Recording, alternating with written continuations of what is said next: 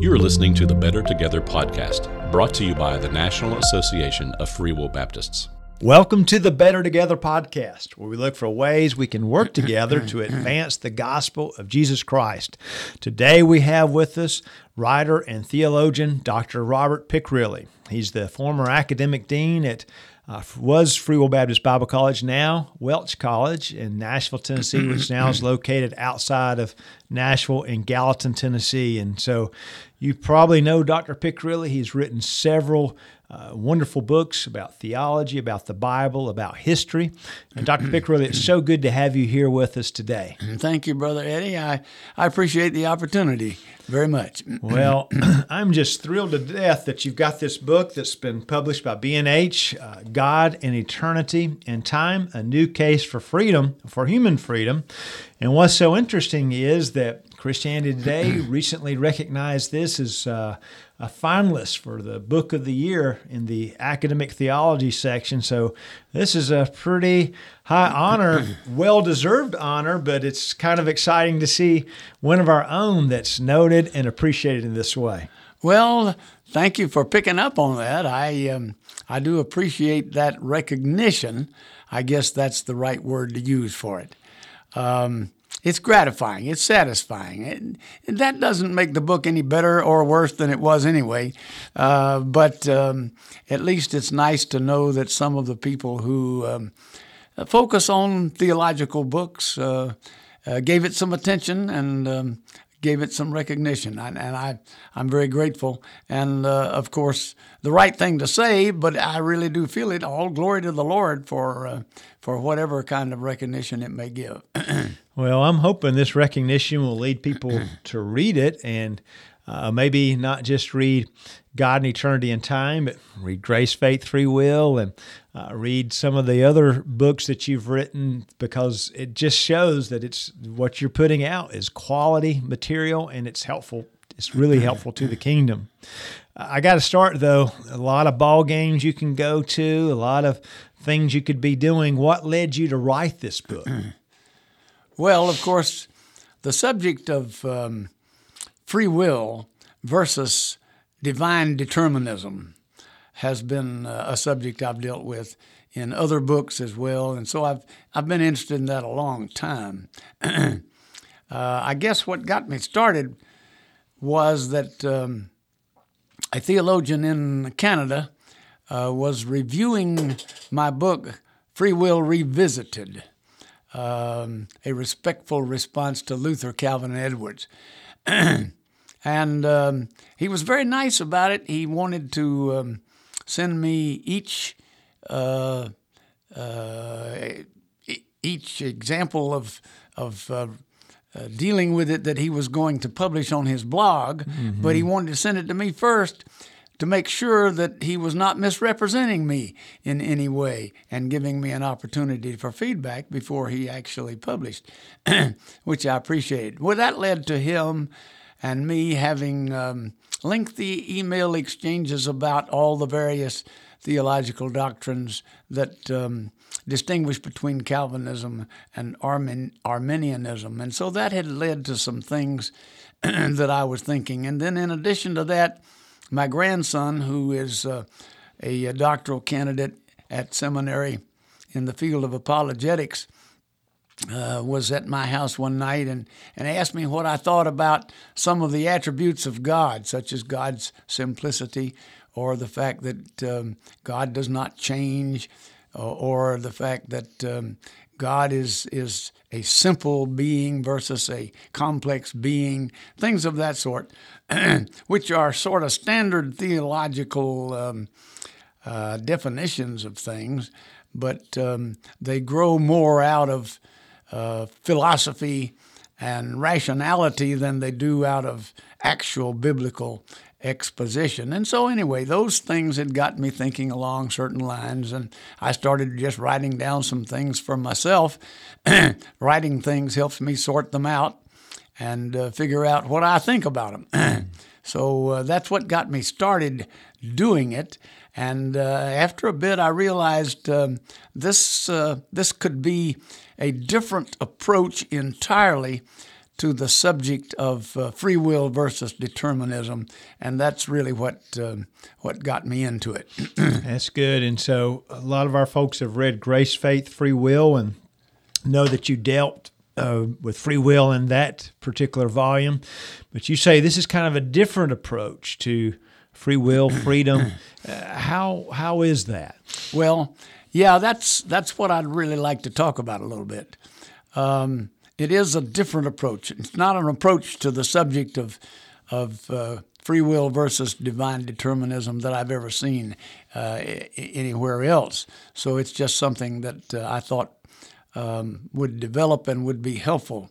Anyway, my point can be summarized by saying that um, the attributes of God, as we think of them, um, are oftentimes based on philosophical assumptions about God. um, and uh, they don't necessarily derive directly from the Bible. um, for example, you think about um, God as being immutable. That's one of the fancy words that theologians use to describe the fact that God doesn't change. And all of us would agree with that. And the scriptures itself say, uh, the Lord says, I'm the Lord, I do not change. so God doesn't change. And yet, when you stop and think about the fact of what not changing means and what that has to do with what we know about God, you realize that um, it's a two sided kind of truth. There are some things that uh, don't seem to fit with that, as well as other things that do seem to fit with that very well. uh, if God doesn't change um, at all in any way, then um, you ask yourself the question how could He create this world? Uh, because that's a new kind of activity. Nobody believes that the uh, the cosmos, the created order, is eternal. It had to have a beginning. Uh, so um, there's something there about what God is doing. If you emphasize His immutability, the fact that He can't change too much, you would rule out the possibility of creation. So, in light of the fact that God doesn't change, and we all would agree with that. to think of the fact that He created this world in which we live and created us uh, as human beings who bear His image. That's bound to have some great significance to it. Mm. It really must mean something. And I think what it means is that in this world that He created, uh, and among human beings whom He created, that's the way God has chosen to act. That's the way God has chosen to reveal Himself. And when we want to do theology, we ought to approach theology from that perspective rather than from just simply uh, coming up with philosophical attributes that we think of uh, out of our own reasoning powers. so that um, uh, if we think about the world and human beings as God interacting with us in time and space, uh, then uh, we can understand who God is better and uh, what his attributes really mean in practical terms and in relationship to us and in relationship to our world. And um, that's the approach that I have taken, especially in the first part of the book, uh, to uh, deal with um, what God is in eternity. Yes, He is unchanging God forever in eternity. And yet, He created time and space. And He's very much involved in time and space. And He's interacting with us in time and space and knows what we're doing and um, uh, acts toward us and then responds toward us in the ways we have acted toward Him. Mm-hmm. Uh, and um, that's where we really ought to get our theology, which really means then that what we need to do is go to the Bible to get our theology because it's the Bible that gives us the record of um, what God has done, not only in creating this world, but in relating to human beings uh, uh, with uh, influence and response, rather than just treating them as mechanisms that He causes them to um, have certain effects. Um, I think theologians often start out uh, with the idea that God, back in eternity, had these decrees He made, and He's running everything, and everything is being done according to the way He has predetermined for it to be done. When, if you approach it through the matter of the biblical revelation of how God interacts with human beings in time and space, you realize that's not exactly the way he's working with us. Mm. And so we should understand him in terms of the way he's working with us, with human beings in time and space. And there are many good biblical examples to illustrate that point. You know, one of the ones you give is Hezekiah. Uh, he was sick and he basically influenced response. He talks to the Lord and the Lord gives him an extension. Um, you also talk about there's places where the Lord repents. The scripture says, uh, uh, and that's part of how the Lord works with us. And we respond and, and work with Him. And I guess what you're saying is get our theology from the scripture as opposed to a predetermined, oh, well, God never changes or God doesn't have feelings. Look at what the biblical record says and how God interacts and works with people. Yeah, absolutely. Let's look at those two examples for a moment that you mentioned there. Um, think of Hezekiah. Uh, when you read the Bible, here's what it says that uh, God sent Isaiah to tell Hezekiah, Hezekiah, your time's up, you're going to die. Uh, and as far as we can tell, that was what God was planning to do uh, bring Hezekiah's life to an end. and he was a good man, so we assume he was going to transfer him to the heavenly kingdom to be with himself. Well, anyway, so Isaiah goes and he tells Hezekiah, Hezekiah, the Lord says, put your house in order, you're going to die. So then Isaiah starts to leave. And Hezekiah uh, turns his face to the wall and prays and he prays for the Lord to grant him an extension. And so, before Isaiah can even get away from the temple precincts, um, uh, I said temple precincts. I should have said the palace precincts where mm-hmm. where uh, Hezekiah was. Before Isaiah can even get away, uh, the Lord uh, says to him, Well, go back and tell him, Hezekiah, I've heard your prayer and I'm going to add 15 years to your life. Now, the point is, if we're going to understand that theologically, we ought to understand it for just what it says. uh, Hezekiah was going to die. There's just no question in my mind about it. That's what God had decided to do. And yet, when Hezekiah prayed, the Lord decided to add 15 years to his life. And so Hezekiah lived 15 years longer than he was going to live because God uh, heard him and responded to him. Uh, so rather than thinking that back yonder in eternity somewhere, God decided uh, that Hezekiah was going to die or not in a certain way, what we should really think of is that God actually decided for Hezekiah's death. Hezekiah prayed, and God added 15 years to his life, which is what the scriptures say. and then you mentioned about um, God's repenting. The issue of uh, Jonah going to Nineveh, for example, same kind of thing is involved.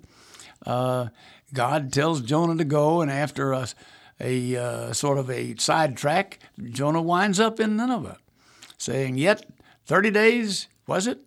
And Nineveh is going to perish. Well, as far as we can tell from reading the scripture, the Lord had decided that because of Nineveh's wickedness, that the city was going to be wiped out, destroyed. and yet, uh, what we read in the record is that the Ninevites, including right on to the very top, the very king himself, repented and dressed in sackcloth and ashes and repented of their sins.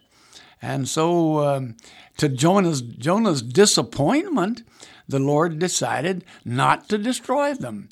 And Jonah said, That's what I thought you'd do all along. That's because Jonah knew the Lord pretty well, I think. mm-hmm.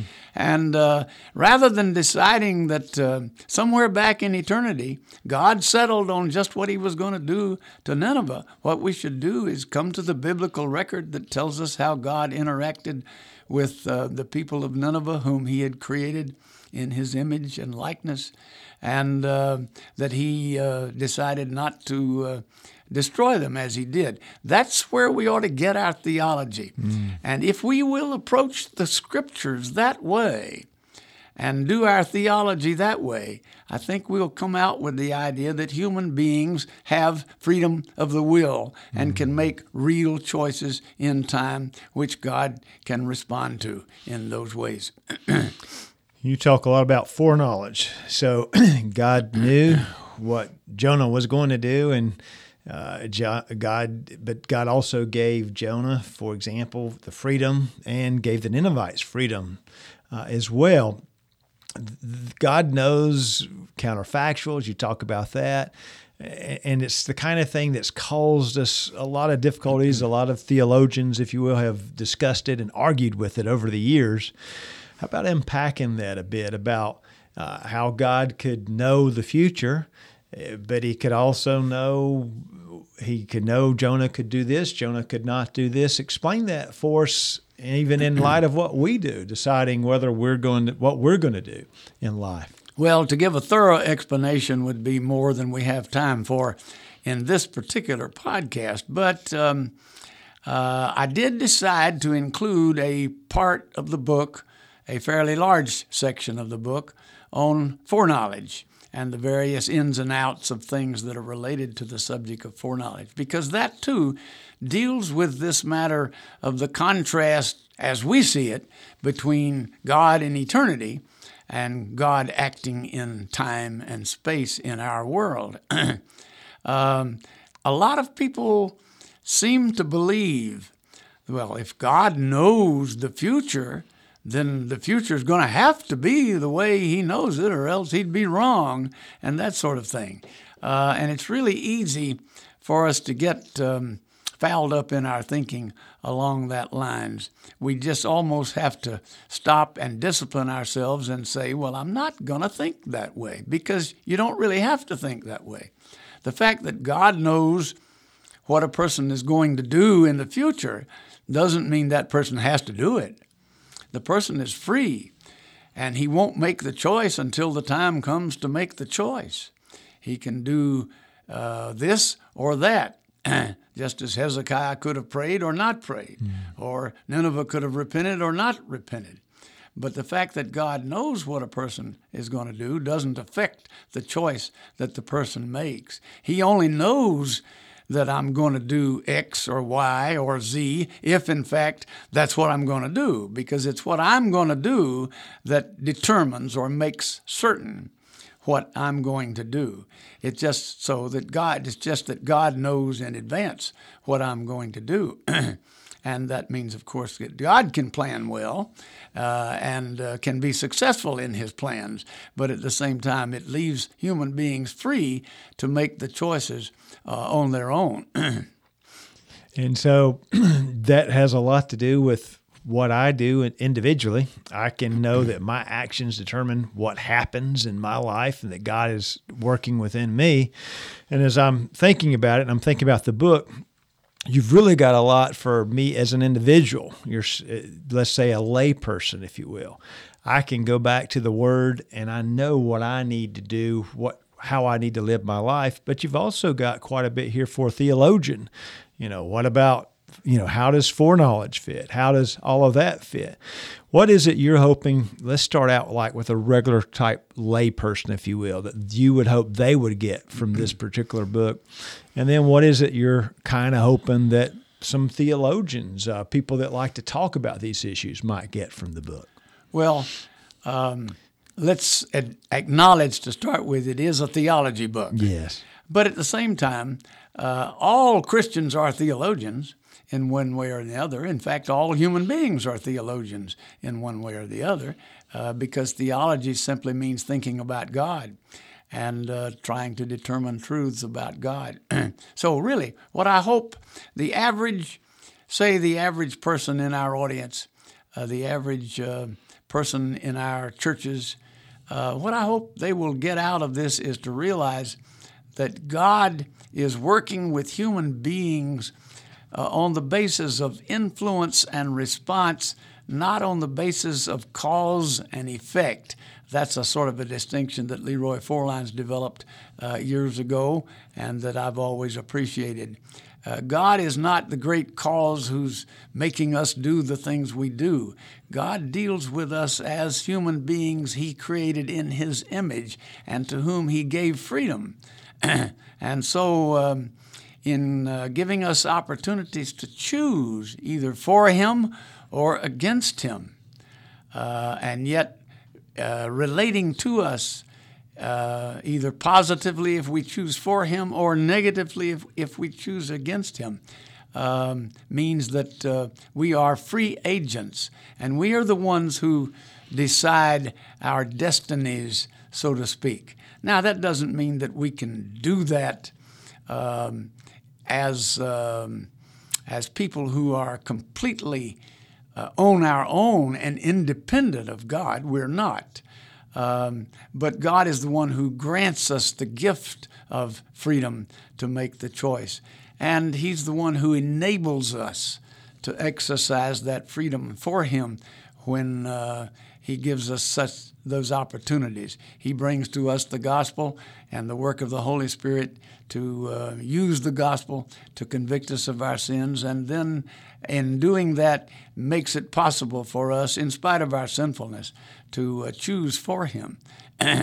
and um, people sometimes say, well, if God is leaving it up to you as to whether to be saved or not, then uh, He can't be a sovereign God. Well, that's not true because, of course, the only thing that you need for God's sovereign to be intact, God's sovereignty to be intact, is for the world to operate as God designed it and for us to operate as He designed us. So if He designed us to operate in freedom, then as long as we're operating in freedom, we're doing it the way He determined by uh, in His sovereignty that it should be done.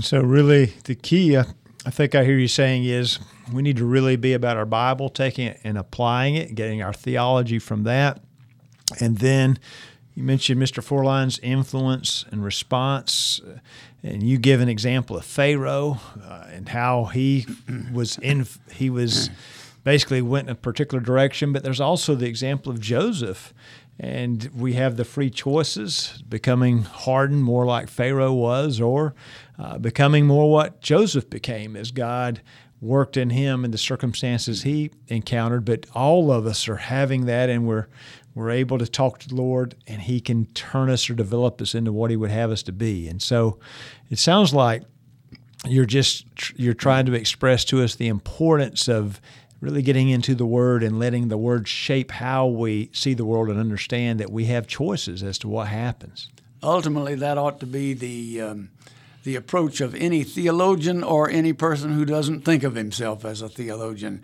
uh, it's the word that matters and what matters is that we get into the Word and let the Word shape our theology, let the Word shape our minds, the way we think, so that we um, can order our lives in the way the Lord wants us to order them.